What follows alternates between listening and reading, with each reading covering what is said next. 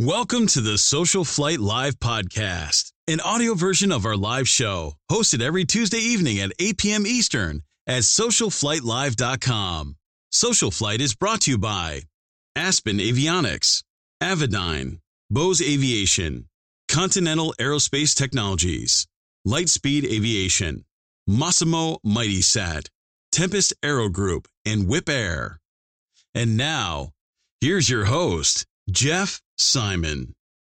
Good evening, everyone, and welcome to Social Flight Live. I'm Jeff Simon. We have such a fascinating and inspiring show for you this evening. Retired Major Heather Penney will be joining us this evening, and her story is, is riveting and inspiring all in one. Before we get started, just a couple quick things. First of all, we are in the, just about halfway through the last month of IA renewals and education through Social Flight's FAA learning system. So if you are an A&P mechanic with an inspection authorization, you have just about three weeks left, a little less than that, in order to get your required eight hours of education. You can get that completely free through socialflight.com. Just click on Social Flight and then the FAA Learning Center, and we have all those courses available. And it actually prints out certificates and notifies the FAA of your education requirements. So, very, very important stuff there. In addition to that, for pilots, mechanics, technicians, all of those other courses are available on the same learning system in Social Flight. You can get wings credit for just sitting at home watching some fascinating educational content as well as participate in the Aviation Maintenance Technician Program. That awards program is available through the FAA, and you can participate through socialflight.com. Finally, Social Flight's Fly to Win Challenge. We just completed another Fly to Win challenge period, and we had a winner of a Lightspeed Zulu 3 headset. That is Alex Hyatt of Locust Grove, Georgia uh, won that along. Uh, he flies along with his son Andrew, and we're very excited that they were able to get that prize. And now we're in a new prize period. So all you need to do is go to socialflight.com, get the app, get out there and fly, check in, and you can participate in the Fly to Win challenge. So so many cool things, and uh, it's all available for free to support general aviation through Social Flight. Tonight's broadcast is brought to us by Continental Aerospace Technologies. Continental has been such a strong supporter of Social Flight for so many years that we are sincerely grateful. And really, in an unbiased fashion, I've been flying the Bonanza with a Continental engine and having them do the cylinder work on it, have new cylinders from Continental, and it's just been flawless. So I really do appreciate their products and their technical support is just stellar. Uh, there has been a recent service bulletin out there that people can uh, notify if you have a new engine or new crankshaft. And there's an article uh, that I wrote for AOPA that will talk a little bit more about that. And Mike Bush was on last week. So, with that, I would like to talk to you about tonight's uh, guest because I am so excited and thrilled to have her here. Major Heather Lucky Penney has been flying since 1993. On September 11th, 2001, she was serving as a lieutenant with the 121st Fighter Squadron of the District of Columbia Air National Guard. On that fateful day, she accepted a one way mission in an unarmed F 16 to intercept and down United Airlines Flight 93, believed to be headed to the U.S. Capitol. We're going to hear that story tonight. In addition, Major Penney subsequently served two combat tours of duty in, in, the Iraq War and is currently a senior resident fellow at the Mitchell Institute of Aerospace Studies, researching and advising on defense policy, reach, research, and analysis. While her career has focused on patriotism and defense of our nation, Heather also has a passion for general aviation. She's raced jets at Reno and remains an active GA pilot. Please welcome, as I bring her on the line now, please help me welcome to Social Flight Live, Heather Penney. How are you this evening, Heather? Hi, Jeff. It's great to see you. Hello, everyone. Thank you so much for joining us. Your story from beginning to end uh, just has me at the edge of our seat. So I, I just want to dive in and start with how did you get exposed to flying in the beginning? What is it that drove you to, to find your way first into the seat of an F 16? well, I think like every one of us who's in aviation, there's a calling, there's just an urge. You know, it's it's in our blood. I do like to say, come by it uh, legit. I'm a third generation pilot. My grandfather was uh, a pilot and he was an instructor and he uh, managed an airfield. My dad uh, was a pilot, is a pilot, uh, fighter pilot in Vietnam. He was a Sandy. He flew A7s out of Korat, participated in linebacker too. And then, so I grew up around aviation. Uh, my dad was a uh, you know airline pilot. Then he was a test pilot with a Learfan at Reno Stead. He became involved with the races with the Rare Bear. Uh, he was a high roller flying RF4s out of there. So I was just exposed to a tremendous community and variety of aviation, uh, and I couldn't get enough of it. So I, I, as a young girl, I always wanted to be a fighter pilot. Um, my mom didn't have the heart to tell me that girls couldn't be fighter pilots, and so when I showed up to Purdue University, I thought I was going to sign into ROTC and, and head on that aviation pathway. And they said, hmm, yeah, girls can't be fighter pilots. So at that point, my life took a, a, a, a left hand turn, and um, I was a, an English major, and I went into graduate school. And I was in grad school when I heard that Congress opened up combat aviation to women. And so that is when I applied to all the Guard units around the nation because I didn't care where I went. I just wanted to go fly something with a pointy nose, wanted to fly fast jet. And the DC Guard hired me. And so that's where I've been ever since. Wow. So so, so first of all, at the at the time, were, was it only combat that was that was out, or was had it had they yet allowed women into um, the uh, the armed forces as pilots at all? So women could fly in the armed forces. They could fly heavies, and the Navy did allow women um, to fly fighters as instructor pilots, but they weren't combat rounds. Right. The Air Force, because because of the way that we do the way we manage careers we couldn't segregate women to just be instructor pilots because that combat knowledge is really crucial to how we instruct and how we pass that knowledge down. And frankly how we also manage and promote too. Mm. so the air force did not have any women in fighters at all. The closest you could get would be uh, an instructor pilot in like t-37s or t-38s uh, but but women in general they they did not for you know for for the air force and frankly across all the armed services none of them were combat rounds. Wow. So tell me what it was like when you actually got got into the air national guard and what was that i mean you came from an aviation background obviously so you already knew about a lot of things about flying. What was involved in making the transition then into the national guard and then uh, working your way up through the different aircraft well, so I wouldn't really call myself a super experienced aviator. I got my private pilot's license in a Cessna 152, like many of us. Um, and then as a starving graduate student, you know, saving up my pennies for an hour here and an hour there. Um, because, uh, you know, my dad was, I mean, they lived in Denver. I was going to school in Indiana. There wasn't the opportunity to be able to go bum a, a, flight in my dad's airplanes. Um, and so I really didn't have that much experience. And when I joined the Air National Guard, when they when they hired me, I went through their commissioning process, and then I went through pilot training just like everyone else. And I think that that was really important because the way that the Air Force trains our pilots, really, it doesn't. It's designed to go from zero to hero, uh, and it's also designed to teach you to fly in a manner that the Air Force expects. And that's really important to be checklist oriented. It's about discipline. Um, it's teaching you a mindset. There's a focus on airmanship and judgment and so forth.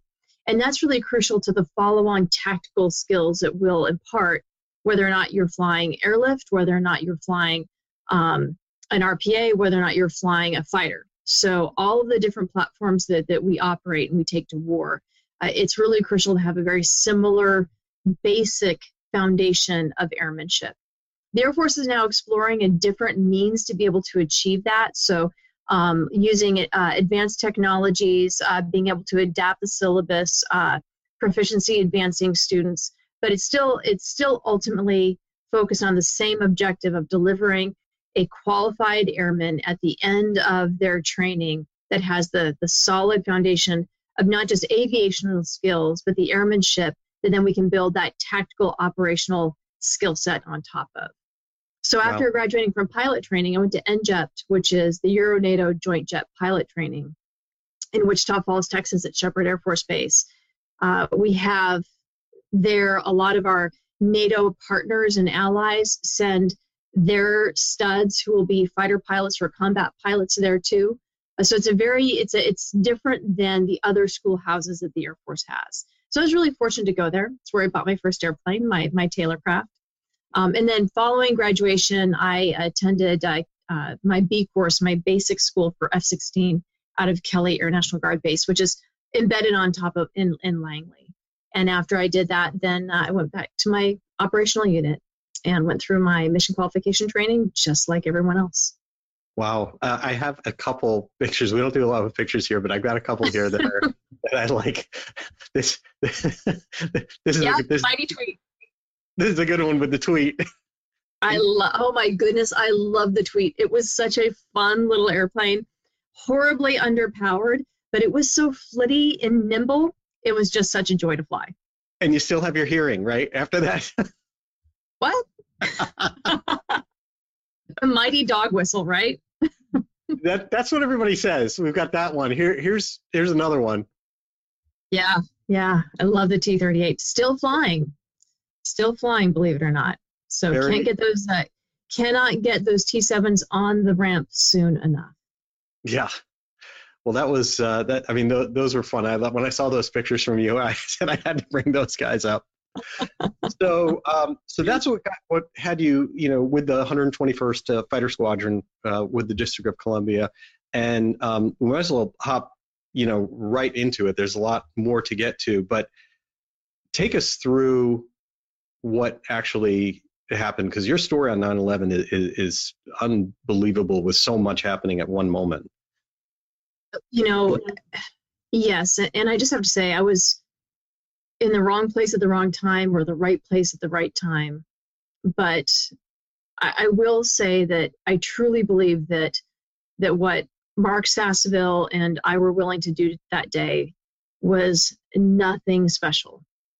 Any one of us would have been willing to do the same thing, whether or not you are a military service member or first responder. I mean, if you just take a look at how Americans across the nation responded, Hmm. Uh, whether or not you were in New York, whether or not you were at Shanksville, um, there at the Pentagon, um, or even just in, in small town America, the way that people came together to take care of each other. Uh, I just, there's nothing unique about me personally other than I was standing at the ops desk when we got the call. Uh, but I wasn't really supposed to fly that day. I really wasn't. I was not on the flying schedule. Uh, it was a skeleton crew because we had just gotten back from Red Flag. And what a lot of people don't understand is that when we do our practice missions, I mean, we do what we call CT training, continuity training. Um, so it's it's how we maintain our tactical edge. But we don't when we go out and we fly intercepts or we dogfight or we go to the range to practice uh, laser guided bombs. These are not real weapons. Right. We do not fly around with real weapons on board. Uh, we do carry bullets, but those bullets are not high explosive incendiary rounds. They are lead nose bullets. Um, so they're really not going to have, they're like really fast, big BB guns, right? Mm-hmm. They're not going to have any kind of big effect. So a lot of people are were like, wait a second, why weren't you why weren't you armed? Because that's not how we operate on a daily basis. Mm-hmm.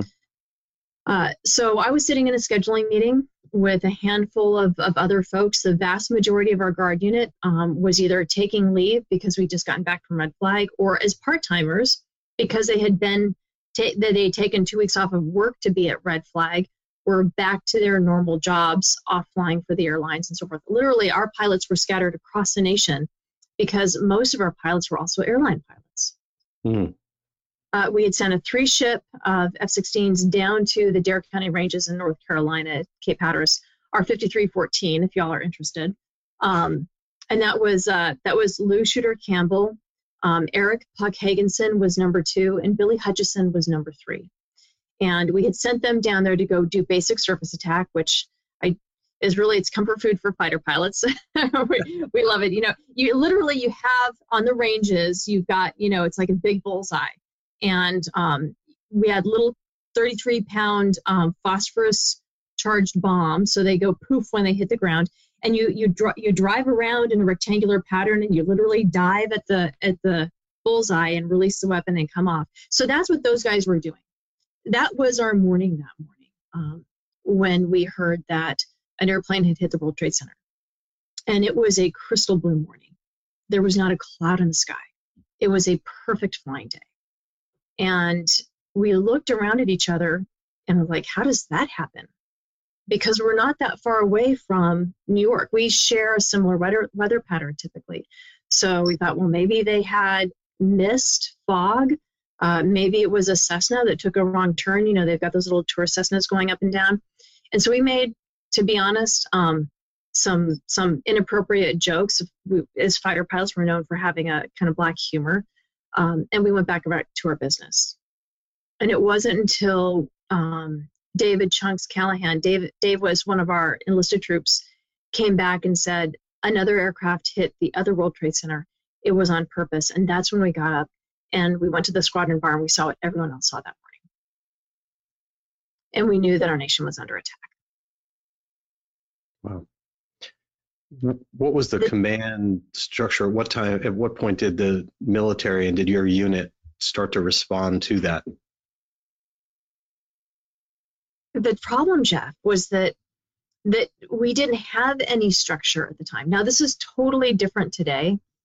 Um, we are very well prepared today with units across the nation uh, having active alert. We, we, we fly random air patrols and we, we do as much as we possibly can to imagine the what ifs.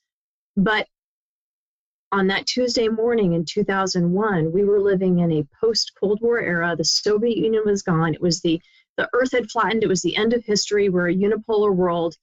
And the Air Force had been cut in half, literally and all of the alert units that had used they they they sat on the borders of our nation they were gone. There were hmm. only five alert units sitting alert that that morning. Portland oregon fresno california homestead at jacksonville uh, florida a detachment um, from north dakota at langley and then up in otis and that was it.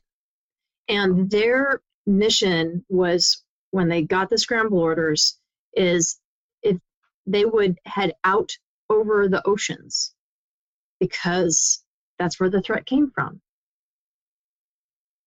So there was nobody sitting over DC. It, we used to, as the DC Guard, we used to sit alert, but that mission had been taken away from us uh, years and years before.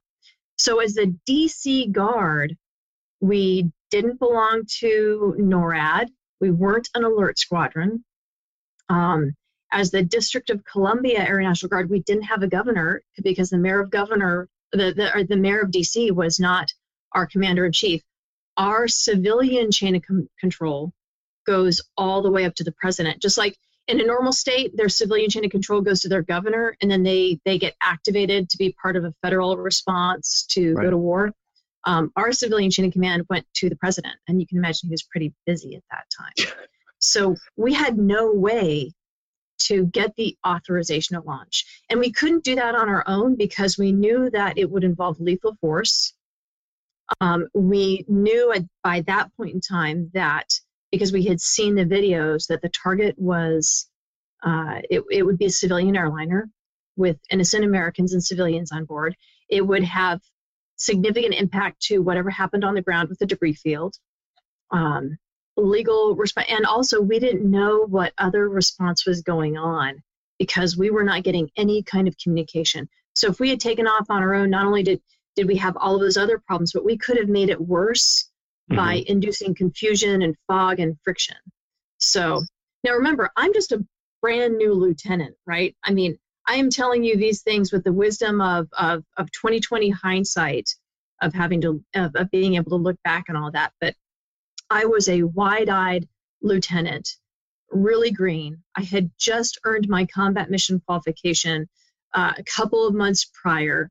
Uh, so I am watching the the the leaders in my squadron and again we're we're we're a very small squadron we've got um, our our uh, do our uh, director of operations at the time mark sasseville he's a, a, a three star now but at the time he was a major um, we had uh, Dan uh, Razin Caine, a two star now, but at the time he was also a major. He was our weapons officer. We just brought on uh, Mark Drifter Valentine, um, who again was a major. So we were all very young because we were part-time guard unit.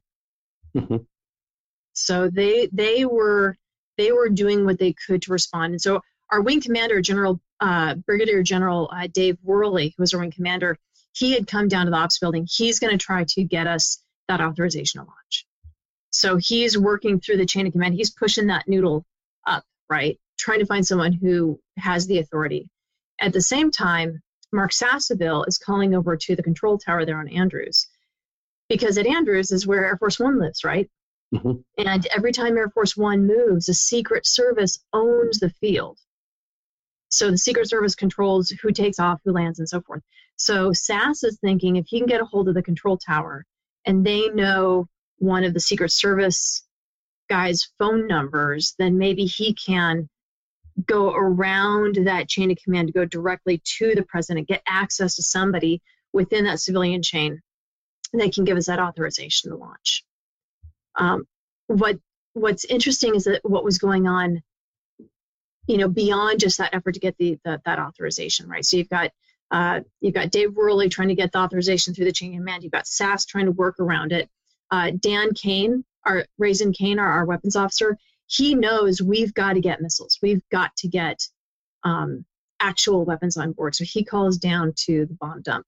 And again, a lot of people don't realize that, you know, you don't just, um, you know, it's not like it, weapons come zip locked and you open up the bag and you load it on up. It's a lot more like Legos, right? The different parts and pieces, whether or not it's a bomb or a missile.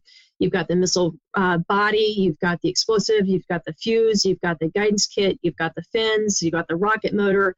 All of those things have to be built up. So it takes time to be able to do that. Um, so Razin is calling down to the bomb dump and telling them, I need you to build me up some real AIM 9s and I need you to get them to the flight line now. And you have to, you know, kind of put this in perspective. This is the military, this is the Air Force, this is the military, the world's largest bureaucracy. We don't do anything without paper trail, right? and here's Razin calling up the bomb dump and saying, hey guys, I need you to build me up some actual missiles. By the way, we're in good guy land, we're home, we're not in bad guy land, and I need you to get them to the flight line. And it is truly a testament to Razin's leadership and his credibility that based off that phone call, um, our weapons troops began immediately to build up those missiles. And the challenge was is Sass and I just wouldn't get them in time. Mm. Uh, Dave McNulty. Dave McNulty was our intelligence officer and he is one of the smartest guys I know. I just love the heck out of him. Comes from a long line of Boston cops. and again, remember we're a guard unit. We're not getting we're not getting fused intelligence feeds or anything like that. So what what Nuts is doing, uh, Dave McNulty, is called signs Nuts. What he's doing is he is literally calling up the reservation desks of airlines, trying to figure out like who's airborne, what flights are scheduled, what flights have landed, and so forth. So he's doing what we today so fancy call um, open source intelligence because he's trying to build us uh, a, an air order of battle. He's trying to build us a picture of who's still airborne because the FAA is already starting to bring folks down, right? Um, and uh, Mark Valentine, Drifter Valentine, that was his first day in the squadron. He had just gotten active du- off active duty, and again, one of the most brilliant guys that I know. Um, and so what he is is doing is he's working with maintenance. He's trying to stage maintenance. He's trying to work all that sort of stuff, um, so that we can, you know, start getting the jets ready. Um, start calling and bringing, you know, whoever is not in the squadron, all the pilots that are in the squadron, he's got to start mobilizing folks and, and bringing them in and, and so forth. So so he's doing a lot of that back end work too. So again, I'm just a lieutenant. Like my job that day was to um, build our takeoff and landing data cards, uh, print some maps out, and load up our data transfer cartridges. Like that's that's what I did. I did not contribute much, but um, really impressive when you think about the initiative um, that these guys took uh, and as much risk as they could, they were leaning forward as much as they possibly could. Now, Phil Dog Thompson, uh, Dog is now, uh, well, he was an airline pilot, so he's one of our part timers, uh, and I love Dog. Dog went to weapons school in the F 4, and he had this big, still has a big, fluffy, like Vietnam style mustache. And Dog is just full of good common sense. He was a damn good fighter pilot. Dog was our supervisor of flying that day. And so he calls down to the Dare County Rangers where we had sent the bully flight. Remember, I had said we'd had a three ship of F 16s down there Shooter Campbell, uh, Eric Hagenson, Puck Hagenson, and Billy Hutchison. And he tells them, okay, you guys got to come home. Um, so he tells the Rangers, send him home, tell him to buster. Puck had actually bingoed himself out. Uh, not unusual for a lieutenant. I'd never done that, right? You know, afterburner can fix a lot of problems. but uh, um, so Puck was actually already on his way home when Dog calls down and tells uh, the Dare County Ranger to send home the bullies. And for those those folks listening, bingoing out is fuel on that. Yeah, yeah, that's your like, okay, I don't have any more playtime fuel. I got to go home now, otherwise I'm gonna have to divert for fuel. Mm-hmm. Um, so Shooter and Billy are on their way home. Puck is is starting to get in the airspace, and he calls up Dog, who's sitting supervisor of flying, kind of the you know adult supervision of the flying operation for the day. It's just a duty. Um, and so uh, Puck calls up and says, you know, guard soft, bully two. And dog picks up the radio, goes, he's kind of annoyed because things are getting a little busy. He goes, all right, bully two, guard off, go. And Washington Center is not going to let Eric Higginson back into the airspace because they're shutting down all the airspace. So Doc says, Don't you worry about that. I'll take care of everything. And, you know, calls up Potomac, none other one of ours, bring him on back home. We got another two ship coming in, so forth. And then Puck calls back and he says, Hey, they're asking me if I've got missiles or bombs on board, you know, kind of what's going on here. You got to remember at that point in time, we all lived in like two separate worlds, right? You lived in a pre 9 11 and you lived in a post 9 11. And everything had to do with whether or not you saw the images. Did you see the towers? If you saw the towers, you were living in a post 9 11 world. If you hadn't, you were still pre 9 11. Um, and the bullies are all pre 9 11, right? They were down there at, at, at the Dare County range. They have no idea what's going on. So, anyhow, Dog says, Don't you, you just keep on coming home. And it was a couple weeks later after Puck lands and, you know, we all do our stuff. He comes home, he lands safely. I listened to his tapes like a couple weeks later and he's coming in, he's dialing up the ATIS and this is what the Andrews ATIS said. This is Andrews Air Force Base Information Bravo. Andrews Air Force Base is closed. Washington class Bravo airspace is closed. Any aircraft attempting to enter Washington class Bravo airspace will be shot down. That was it.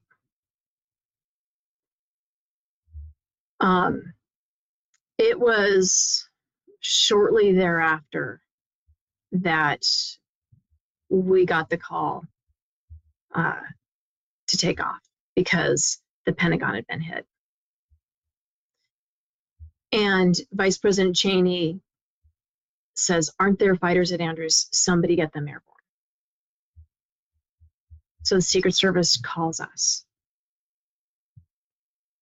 I'm standing there at the ops counter. General Wherley's there. Sass is there. Dogs behind the counter. Um, Puck's coming in. He's already he's he's already landed. Razin's there. Um, Brandon Rasmussen, who was an active duty captain, um, he was also uh, he was embedded in our unit, so he's sitting there too. And when that's when we get the call, and Sass says, "Lucky, you're with me. Razin, you and I go wait until you get missiles. Lucky, let's go." Now, I would love to say that Sass picked me because I was a Sierra Hotel wingman but really, I think, and I've never asked him this, but really, I believe that what was going through Sass's mind is that first of all, he we knew at that point in time that if we got the authorization to launch before those missiles got loaded up, it was going to be a suicide mission. Um, we had the four of us had sat down in a briefing room and had kind of gone through what uh, what our options were, kind of weaponeered it on the fly based off of what we knew would be required to take down an airliner sized uh, target.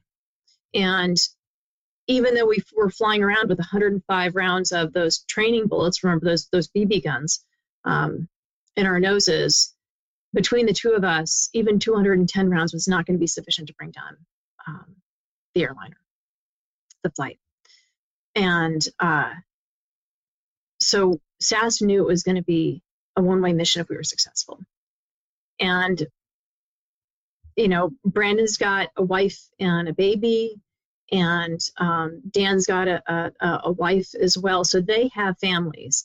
I am single. I've got a dog. Someone can feed my dog.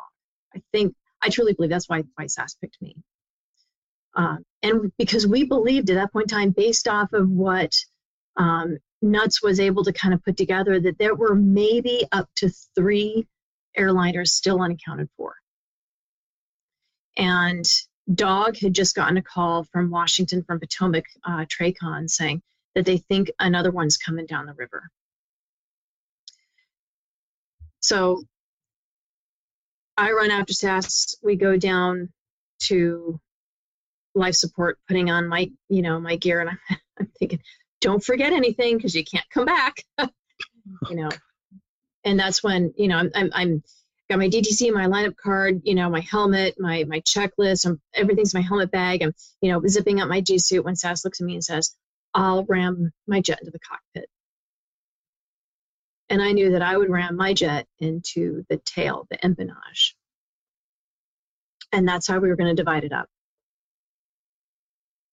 Now, about this time, the bullies are coming back. So you've got the two ship, you've got you've got Shooter Campbell, you've got Billy Hutchison. They're coming back. They're coming back into land. Um, and so Dog asks him like, "How much fuel do you have?" And Shooter didn't have enough. And I don't, I, I don't, I'm not sure exactly how much fuel Billy had. It was probably like a thousand pounds, 800 pounds, maybe. It was totally min fuel because they had been coming back in uh, mill power. And but but Dog says, okay, Billy, you got just enough fuel. You got just enough fuel to do one pass up and down the river. They think another one's coming low over the Potomac. And so I actually hear that little piece um, in my radio. You know, as Sass, and I run out to the jets, right? And I'll tell you this part because this part's pretty funny. Remember, I'm a, I'm a, I'm a lieutenant. I'm a dumb lieutenant, brand new, super green. Uh, Sass, uh, he he had done his nuke cert, so he'd done like the actual like nuke alert thing. Um, so he runs up to his jet and he just like jumps right in. And I'm thinking, okay, we all know as pilots that when you deviate from your habit patterns, when you start disregarding your checklist, that's like when things that's the start of the accident chain, right? So this is if anything in my life mattered, it was now. I could not get this wrong. So I'm going to follow my habit patterns and totally do my checklist. So it's going to be the best pre-flight I've ever done. It's just going to be the fastest one I've ever done. So I run up and I grab the 781 forms from the crew chief and I'm looking through the forms. And Seth is already up in the cockpit. He goes, Lucky, what the hell are you doing? Get in the goddamn jet. and that's like, that's when it occurred to me like, we don't have time for checklists. I got to throw the book out. I got to rely on my own systems knowledge to improvise something that I had never been trained for. I have to make up my own procedures for scrambling. Right? Yeah. So I just I, I climb up the jet, I climb up the ladder and I tumble into the, the cockpit. And I, at this point, like I'm not even strapped myself in. And my crew chief, normally the crew chiefs, they follow you up the ladder and they tuck you in and they, you know, they snap your harness into the, it's, it's, it's you're getting tucked in. It's it's wonderful. Um, no, like I tumbled into the cockpit and poof, that ladder is gone, right? And so I'm doing the minimum to get this thing started. 9 11, 2001, we do not have GPS on the jets. We had recently been upgraded to ring laser gyros for our inertial navigation systems. Yep. So it only took eight minutes to spin up that system. We don't have eight minutes. We don't have time to do the whole starting sequence. So I'm going to do the minimum necessary to make sure that I have a safe flying aircraft. JPIS start two, 20% go on idle, watching the RPM and the temperature, 40% less than 750. Let that stabilize out. I do my sec check, my EPU check. I do my FLCS bit to 43. So I know my digital flight control system has done its minimum necessary. And at that point in time, like Sass is taxiing and I'm getting ready to jump the chocks and afterburner. And suddenly, you know, they pull the chocks. And as I'm taxiing after Sass, I look down and my crew chief, he's actually still plugged into the jet. And other guys are pulling pins. They're pulling the pins out of my gear and out of my TERS, um, out of my external fuel tanks. And the last thing my crew chief says to me is, um, is Godspeed. Wow. And I taxi after Sass. We take off on runway one right and we fly low, head northwest through the smoke over the Pentagon. And we never found anything. Now, remember, I had said I had said that the bullies had come back and, and I could hear Billy and, and Dog on my tapes. And Sass, and I, Sass and I are taxiing. Dog's asking, you know, Shooter and Billy how much fuel you got. Shooter doesn't have enough. Um, Billy has, like I said, probably min fuel 800,000 pounds. He's got just enough to do one pass up and down. So Billy takes off first. Billy takes off first, and he he goes up down the Pentagon or down the Potomac or up the Potomac, probably Great Falls, comes back down, kind of circles around, and then then he lands. And but Sass and I, we take off right after him. We're seconds after him, and um, and Sass takes us. I don't know. I don't even know how many miles into the Pennsylvania countryside, but we never saw anything. You know, we're spread wide, searching low with our radars, just burning worms.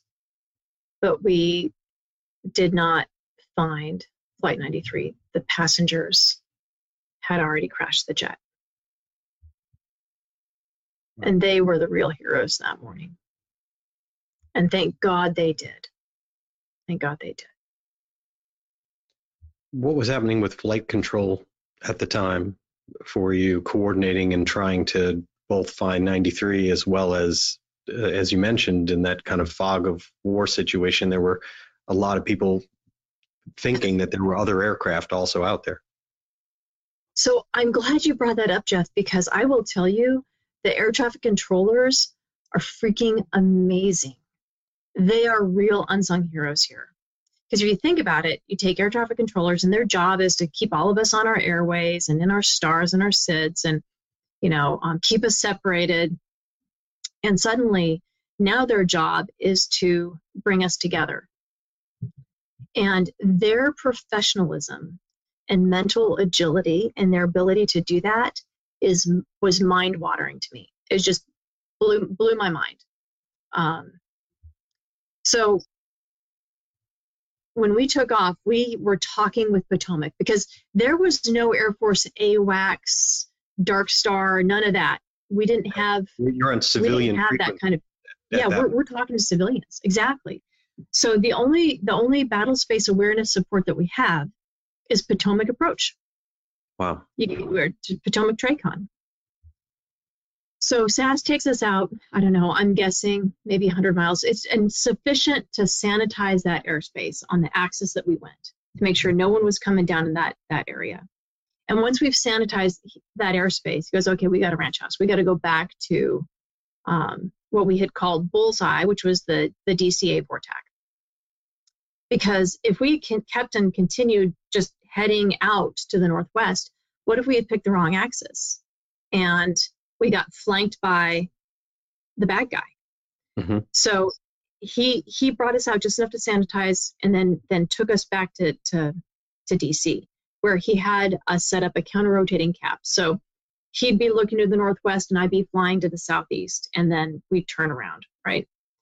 And while we're doing that, Sass's talking to Potomac and saying, okay, um, we're going to need your help in uh, identifying uh, radar contacts and potential um, unknown aircraft. And so this is how we need you to help us. DCA VORTAC, let's call that bullseye. If something is on the on the 090 radial, so to the east of, of Reagan, um, for 15 miles into 3,000 feet, I want you to say, you know, bullseye 090 uh, uh, 15, 15 for 3,000, right? Yeah. So that would allow us to be able to point in that direction, you know, set our radars, find that contact, and then go investigate it. And that's what they did um, immediately, like something off to the north. Uh, you know, uh, Cap 1 2, you've got uh, unknown contact, uh, bullseye 360 for 15, 3,000 feet. We're going to head out north and go see that. And remember, again, a lot of people were living in a pre 9 11 world. So a lot, it was a gorgeous flying day. A lot of people, a lot of guys just went, this is awesome. I'm going to watch the 6 a.m. news, have my cup of coffee, go to the airport, hang around, eat a donut, and then go for a spin. Yeah. And that was totally normal. Totally I mean, 20, okay. 20 years ago, people didn't didn't have the same things with, with even even news on their cell phone while they're driving or anything like that going on. Cell phones. We didn't have cell phones. yeah. Right. There was there was not we were not bombarded by this 24/7 media. So Mhm. we have to remember and put ourselves back into that mindset. So Potomac were they were phenomenal, and before long they were adding um, IFF squawk. So so whatever whatever your transponder code was, and then they were telling us who that was and what their point of origin was and what their destination was.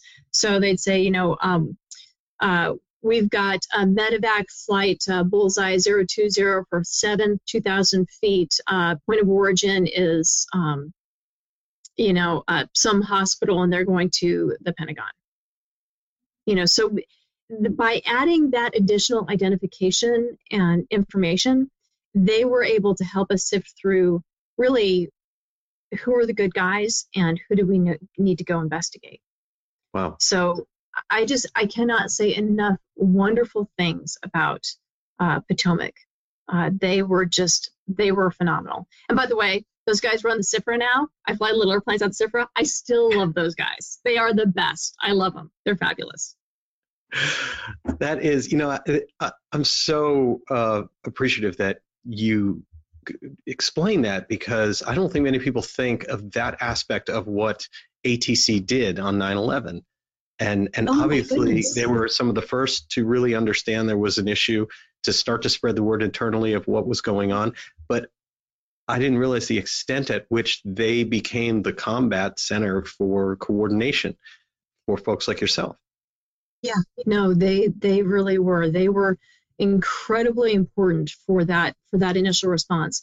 And then as we continued our 24/7 combat um, air patrols over DC, where we had layered fighters, and we did at that point then have tankers and AWACS um, and so forth. They were still a crucial piece of every element of responding because they tied together the civilian battle space picture um, and shared that then with the Air Force and and our E3 AWACS at that point in time. So and supporting uh, what NEADS was doing, the Northeast Air Defense Sector, uh, they just phenomenal, just phenomenal. Um, I can't tell you how much I respect and appreciate our traffic controllers. So moving ahead a little bit, what was the transition like as you- as time went by and you transitioned into a, a combat role, having had this experience, and then moving as uh, as things proceeded with the war in Iraq? Um, tell me a little bit about that that transition, what your experience was. We continued to fly 24 7 combat air patrols for through June of 2002. Um, and it took time to begin to um, normalize scheduling, normalize procedures, the rules of engagement, to hand over um, the authorities to the Air Force. Because interestingly, the DC Guard were we were the cap commanders. We had the commit authorities for the first couple of weeks, and so um, it took us time to then transition all of that. And of course, everyone was like, "Why did it happen? What happened?" So there was just a lot of confusion to work through for those first couple weeks. And frankly, after about a month or so, um, things began to normalize out. It was really amazing uh, coming back in. I mean, so Sass and I, you know, we we did our our we were airborne. I think, think like for four hours. It was a while um, because Razin and and Igor Brandon Rasmussen, um, when they got missiles, they got airborne. Uh, Sass set up a, an X leg cap um, and then we waited until there was another set of F 16s, and I forget who that was, um, to replace Sass and me. And I didn't then, realize that as an F 16 doing that type of mission, you'd be able to stay airborne for four hours. Uh, did you so, refuel? Uh, actually, yeah, no, you're right. So normally, even with the two bags of gas that we had, because we were still configured for red flag, we were in an air to ground configuration still. Um, that's normally only about two and a half hours. So while Sass and I, um, when we came back, we'd been in the cap for a little bit after he'd set it up.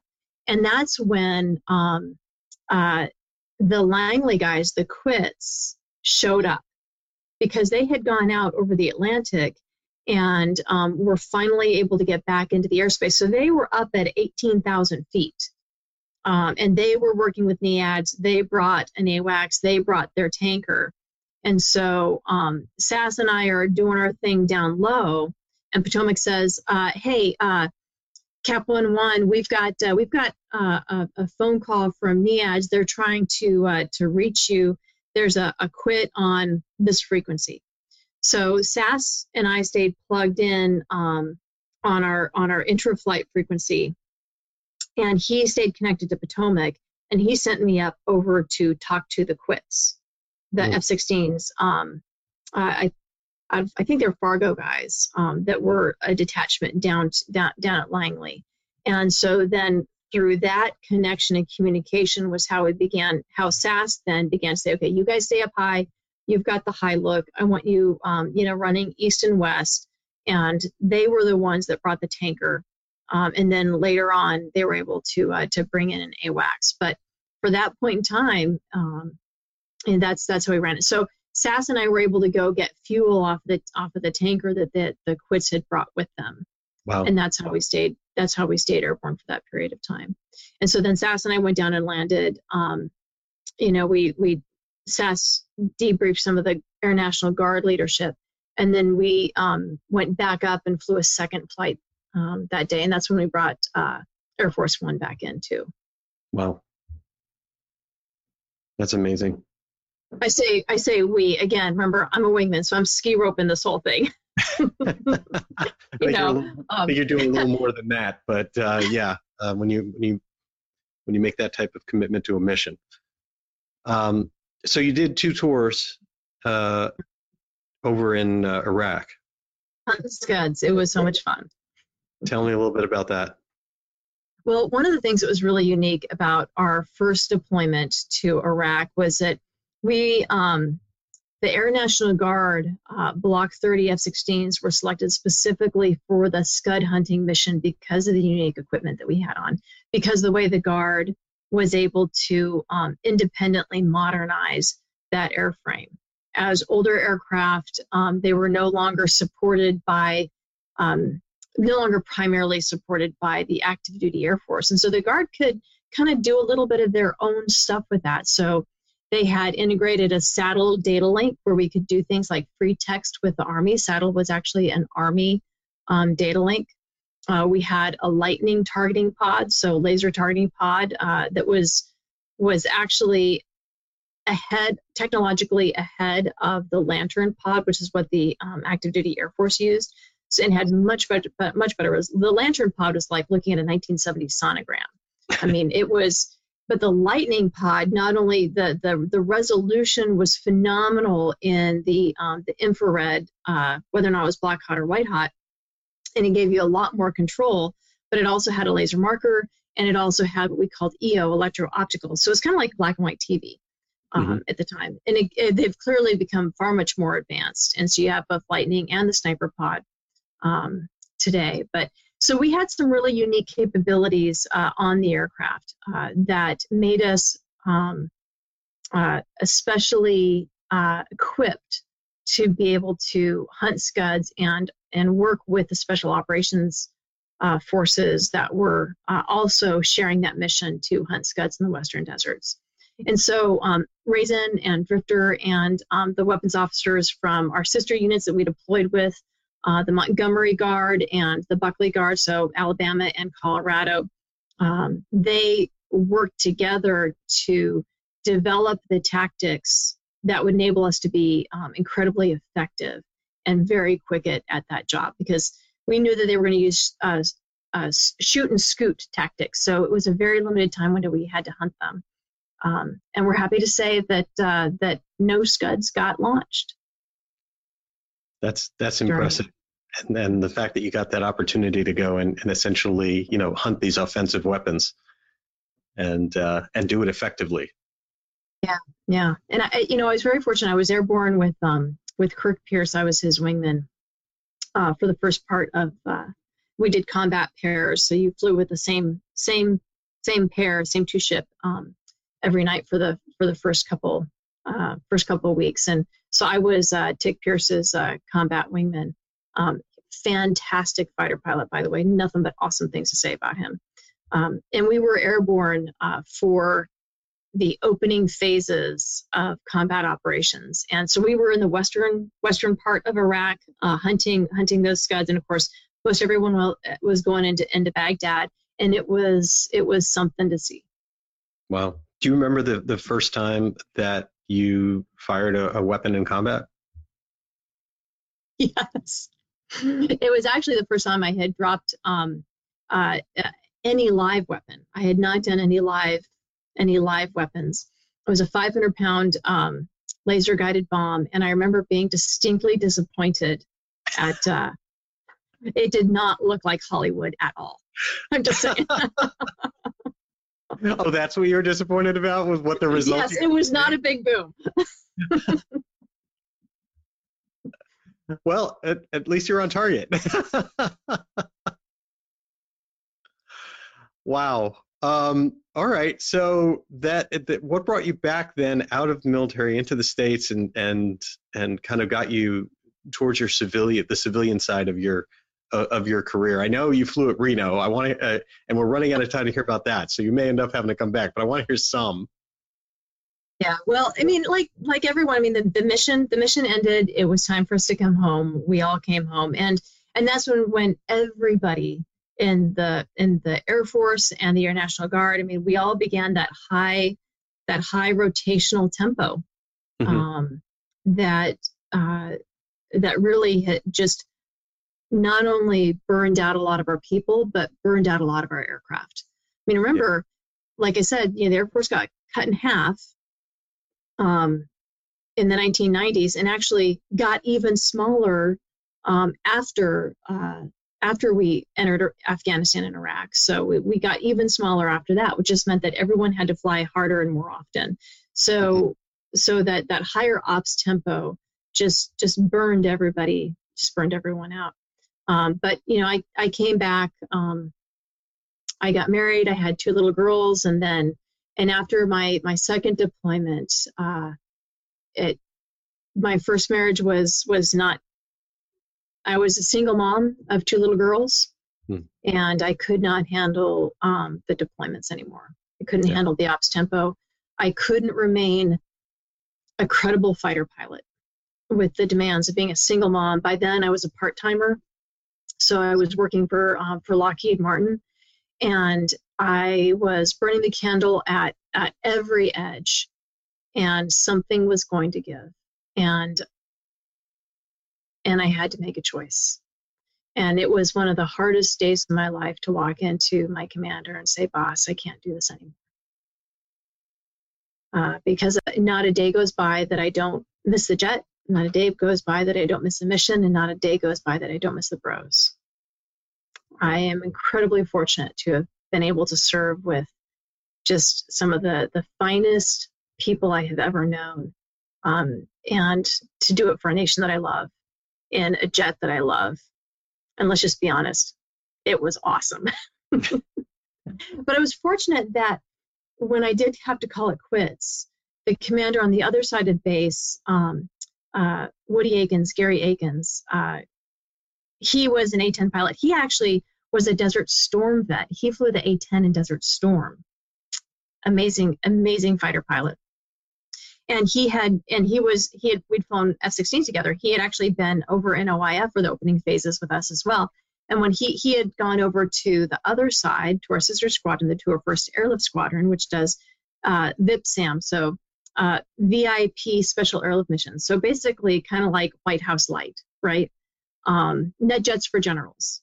Um, so he heard I was I had called it quits with the F-16, and he called me up because Lucky, come fly for me. I said, Woody, you got to know, I got I got these two little girls. I I I've got to I I can't do these two week international trips that you do with the C40 and taking CODELs everywhere, congressional delegations, international. He goes, no, no, no. I got I got these little astrojets, and and you'll be fine. And do you know what an astrojet is? It's so much fun. It's so much fun. What a great what a great thrusty little airplane.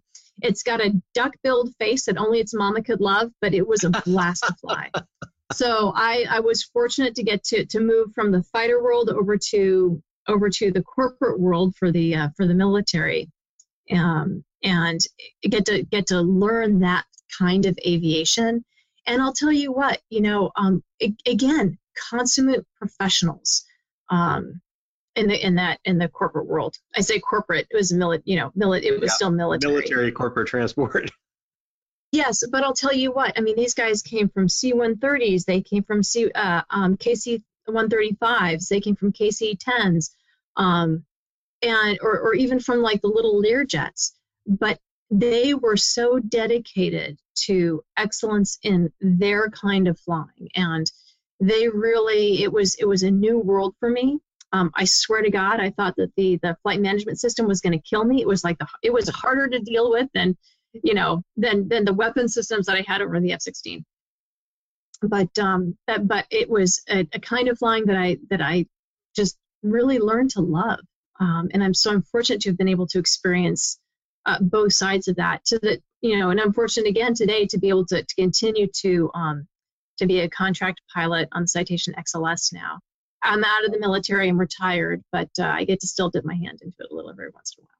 Isn't that isn't that wonderful? And, and you know, one of the things I want to, uh, uh, as we approach the top of the hour, make sure that, that we point out is a lot of people. I don't think give enough credit to the Air National Guard across the United States. And this this where you serve, the amount of actual combat that that the Air National Guard has in its history, and the fact that it was frontline defense during 9/11 uh, is is so important. And even as you mentioned, that they had the freedom to even be technically advanced in some other ways. Um, yes, and, and I'll tell you, you know, um, thank you, Jeff, for bringing that up because as as everyone probably knows, the Air Force is suffering a massive pilot shortage right now, and a lot of that has to do with the fact that we don't have enough aircraft. We're not so so. Ironically, on one hand, we're not flying and training our our pilots enough, but then we're also asking them and tasking them at a very high ops tempo. So we're burning them out at the same time. It's a really strange dynamic, mm-hmm. and so so guys are leaving because because they're just they're they're not able to do what they joined to do. Right. And their families are fed up. And so the Air National Guard catches them. Yeah. And, and so the, the Air part-time warriors that make up the Air National Guard and, and the, there's so much more than that concept. Yeah. And so the, the, the wealth of experienced combat aviators actually is in the Air National Guard today. Wow. That's an, that's very, very interesting. Well, Heather, what I'd like, I would love to uh, uh, have you back on the show because I, I want to talk about that. I want to talk about a little bit more about some of your experience, including at Reno, but especially about the work that you're doing today um, as a senior resident fellow at the Mitchell Institute, and and talking about what we need to be thinking about for our, the future of our nation's military and protecting the United States. I would love to do that, Jeff. I mean, one of the reasons why I I love what I do at the Mitchell Institute for Aerospace Studies um, is because as a defense expert, focusing on Air Force and air power issues, dealing with national security, thinking about future warfare, thinking about the technology, great power competition. It's my way of continuing to serve and to make sure that the young men and women, if we ask them, that they are not sent on a suicide mission like I was on 9 I was sent on a suicide mission because we were not equipped, we had lost our imagination, and we had lost our readiness. As, as a nation, we had become complacent. And I feel like it's my moral obligation to make sure that the young men and women who are in service today uh, are not put in the same situation.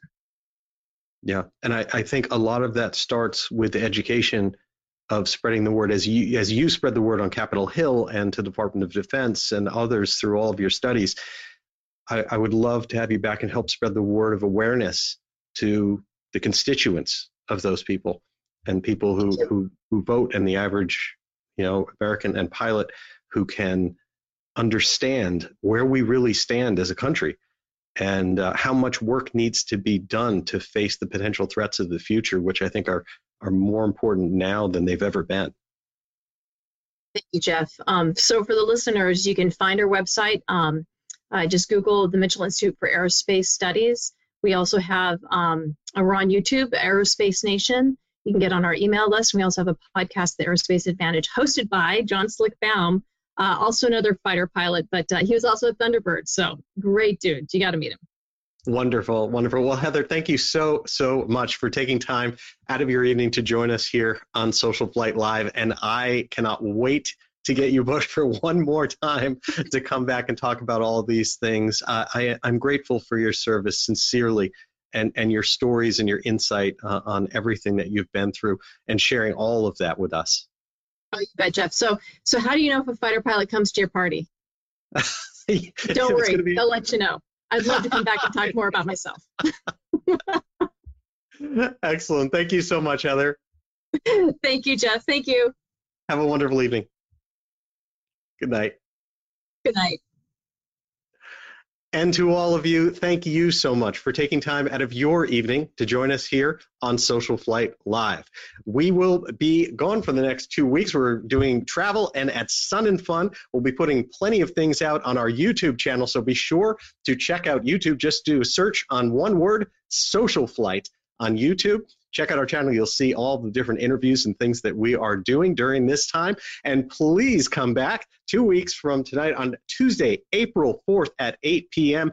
And you'll be joined here with EAA President Jack Pelton talking us to us about the state of general aviation and of course about AirVenture 2023. And as we mentioned, we will also be having Heather Penney back here on the show. What a, what an amazing show. I, I am just very, very grateful for that. Thank you all again, and I wish you all blue skies.